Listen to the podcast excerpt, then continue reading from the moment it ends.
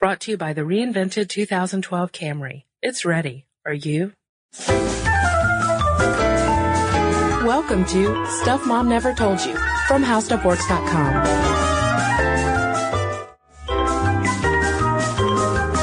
Hello and welcome to the podcast. I'm Caroline. And I'm Kristen. Kristen, I have a couple questions for you. Oh, okay. Do you wear makeup and fashionable clothes? I wear makeup. The fashionability...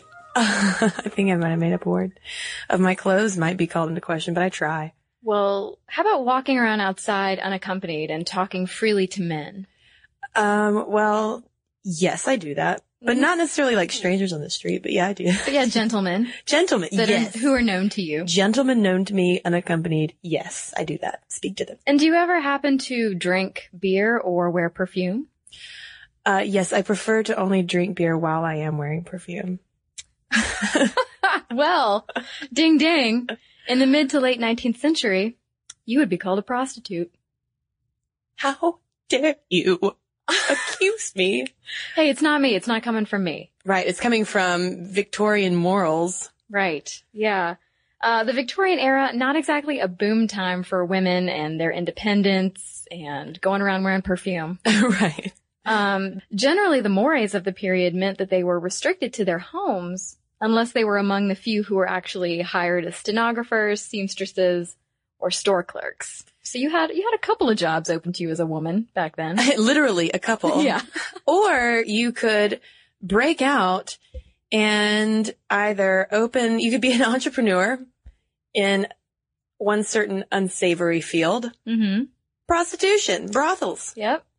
Yeah, and today on Stuff Mom Never Told You, we are going to focus in on madams in the West because we learned that the opening of the West, especially with things like the California Gold Rush going on, created these boom towns for brothels. And the women who ran them were some of the savviest and wealthiest entrepreneurs of the day. And while we could go, Caroline, we could have like just years worth of podcasts based just on all the different aspects of prostitution. But today we're going to narrowly focus in on these early madams. Yeah. They, just like the men went out to strike it rich with gold and mining and, cattle ranching, the women followed. And they struck it rich, too, in their own way. Yeah, and to give you a little bit of historical context, the California Gold Rush happened from 1845 to 1848. And Ruth Rosen, who wrote The Lost Sisterhood, Prostitution in America from 1900 to 1918, pinpoints the peak of women's engagement in prostitution between 1850 and 1900. And that's when, around when we have these, just incredibly successful women who were in such a tiny, tiny minority in the West. Right. They really took advantage of supply and demand. Yes. Because according to Thaddeus Russell, who wrote A Renegade History of the United States, California in particular, the non-Native American population out there in 1850 was 93% male. Women typically in this time made up only about, 1 out of every 50 people who showed up in the West. Yeah, and there was a study that came out actually in the 1860s that characterized women who opened up brothels in the West as professional women intent on economic success. And if you think about how much money they were making compared to things like being a stenographer or a seamstress, which would pay about $6 a week, that was totally right. Because, the average prostitute, we're not even talking about the madam, the average prostitute in Helena, Montana made about $230 a month. Now, compare that to the $6 a week you could make as a stenographer, or if you were a bank clerk, you'd only pull in about $125. Yeah. So why go legit? Yeah, when you can be a prostitute. Well, they didn't have many options, to be fair. This is true, yeah. Going back to The Lost Sisterhood, Prostitution in America, Ruth Rosen says that prostitution probably reaches its greatest heights during the second wave of industrialization, when heavy industry excludes women from participation in the labor force. And at the same time, under Victorian moral codes, women, even if they might have been a part of a wealthier household, they didn't have any control over their own finances. Yeah, so out there in the Wild West, there were a couple more options to make money and be independent. Yes. People like Diamond Jessie Heyman were pretty successful. She opened a 3-story brothel in San Francisco and was able to provide her workers with wardrobes worth $6,000. They had 12 pairs of shoes, evening gowns, all sorts of lacy negligees that she could afford to give them. But she didn't just stop there. She actually earned enough to buy several parcels of land throughout the city. Yeah, we see this a lot, actually, with the more successful madams in the West, where they would amass these fortunes and they would reinvest them back into the land. For instance, we have Lou Graham, who became one of the largest landholders in the Pacific Northwest by investing in the stock market and real estate. And this former madam even contributed to Seattle's public school system. And similarly, we have Jenny Rogers, the queen of the Colorado underworld, who owns several brothels in Denver and also bought up large parcels of land and bought shares of an irrigation and reservoir project that paid off big time. Yeah, another queen of the underworld is Anna Wilson, who was the queen of the Omaha underworld. And she ended up, when she died, she bequeathed her giant mansion to the city, and it became Omaha's first emergency hospital. What do you know? I know. And I think that one quote that really gets at the heart of this entrepreneurial spirit, as questionable as it might seem, since these were madams, comes from Mattie Silks, who was a prostitute who worked her way up to owning 3 brothels. And she said, "I went into the sporting life for business reasons and for no other. It was a way for a woman in those days to make money, and I made it. I considered myself then, and I do now, a businesswoman." Yeah, and that was the goal. I mean, these women who came, a lot of them came from impoverished backgrounds.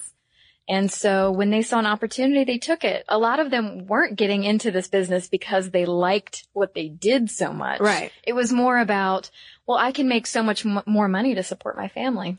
Right. And you'll see that same argument come up in favor of sex workers these days who are able to have that kind of agency. Again, that's a whole other debate that we can get into in another podcast. But I think it's really interesting to see how this, kind of similar to that Cowgirl podcast that we did a few weeks ago, about how sort of the gender roles in the Wild West were far less rigid than they were out east. So were the laws. Well, yes, this is true. This is very true.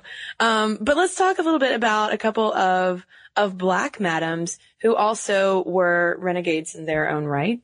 Right. Yeah. They were able to use their money that they earned to gain freedom.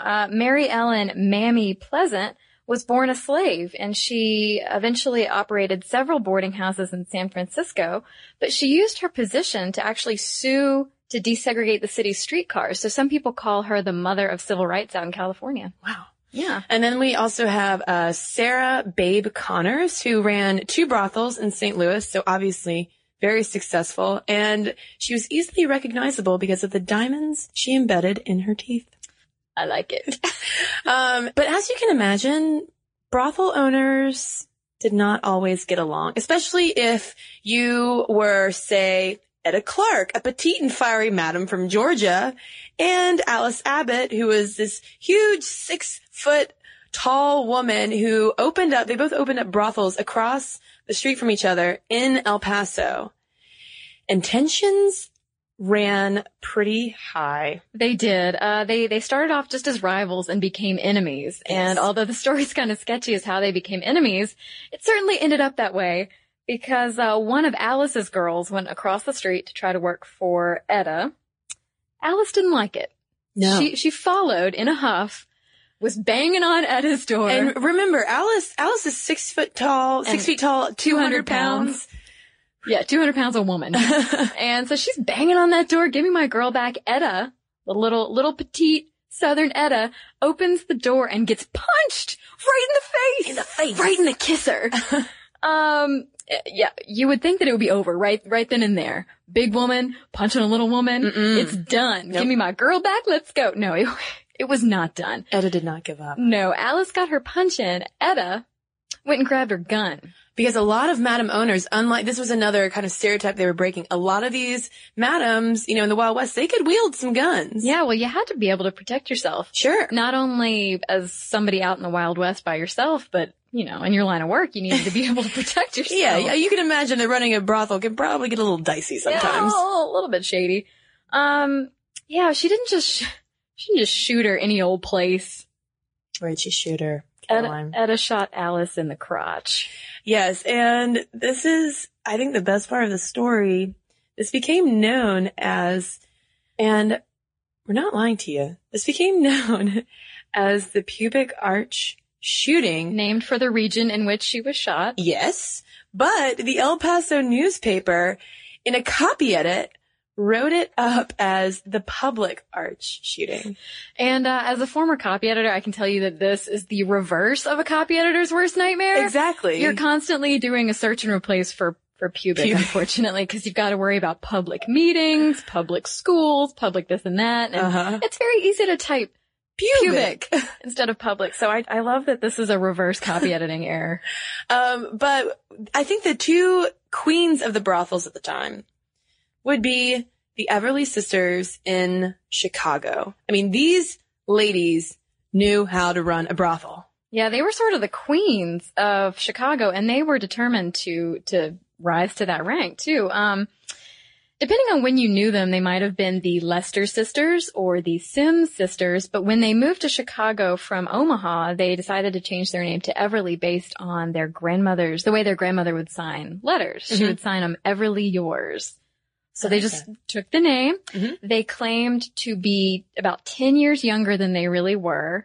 They said they were, I think, like 23, early 20s, mid 20s, and they were actually in their early to mid 30s. Over the hill. Those hussies.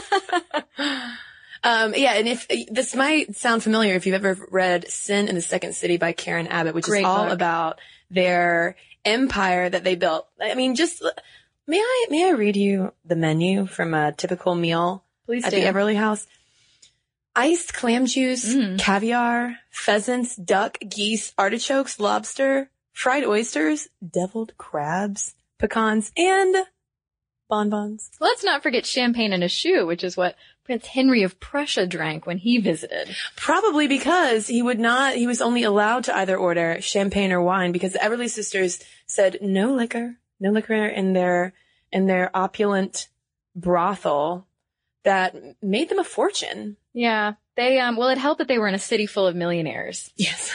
They, kind of how they got their start in Chicago. They bought a former brothel, a huge mansion in Chicago in the Levee District, which is the vice den of Chicago.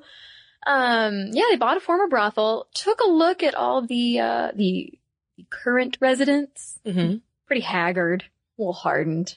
Yeah. Fired all of them, gutted the place, hired new girls, gave them a great education. They, you know, the Everleigh sisters taught their girls to read poetry, keep up with the news of the day, basically anything to keep them on par with their rich customers. Right. And I liked too how they encouraged their employees to try to sort of delay sex as much as possible and get the men to, you know, engage them in conversation so that they would be ordering drinks and food. And they were like, let's have them pay for, I can't remember what there was some great quote from one of the sisters, but she was essentially like, you know, we have plenty to offer here besides just sex. And there was actually a waiting list to become what they called Everleigh butterflies, who made about $100 a week. And again, compare that to the $6 a week stenographer fee. That's not too bad. And in addition, they offered their employees free health care. They had a doctor who would come and regularly check up on them, clothing allowances, things like that. But the Everleigh Club in Chicago did come to an end. It was shut down in 1911, which is not all that surprising because a year before, in 1910, the U.S. government passed the Mann Act, or the White Slave Traffic Act, as it's also known, which basically shut down a lot of brothels, and the newfound FBI shifted a lot of its attention to these prostitution rings to shut down these all these vice operations. Right. There was a big panic over white slavery that girls were being, you know, girls fresh off the farm. Mm-hmm. They just stepped off the train and they were being snatched by these shady characters and, you know, taken and forcibly raped and sold into basically slavery. And many of them were. I mean, we've been going on and on about these, you know, early entrepreneurs because there were so few opportunities for women to break into professional fields and earn their own fortunes at the time. It's worth noting that the reason why these women that we've been talking about were so successful because they were using good business practices in terms of treating their employees well mm-hmm. and providing meals, providing healthcare, the same types of benefits that we look for in our jobs right, today. Right, making sure that their employees were taken care of, basically, and that their customers were not going to suffer as a result of anything they did. Whereas if you were a prostitute on the street, I mean, you would turn a trick for a quarter, you know, a far cry from the $100 a week that you might get if you were working at the Everleigh Club.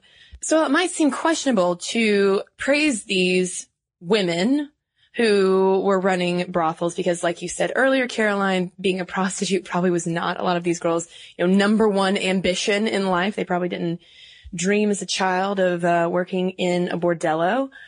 But going back to Ruth Rosen, who wrote The Lost Sisterhood, it's important to note that once clerical and the service sector opened up greater employment opportunities for women and more women started going to college, educational opportunities opened up, then you see the demise of prostitution. Right. As long as there are other opportunities where you can legitimately make money and not catch a disease, yeah.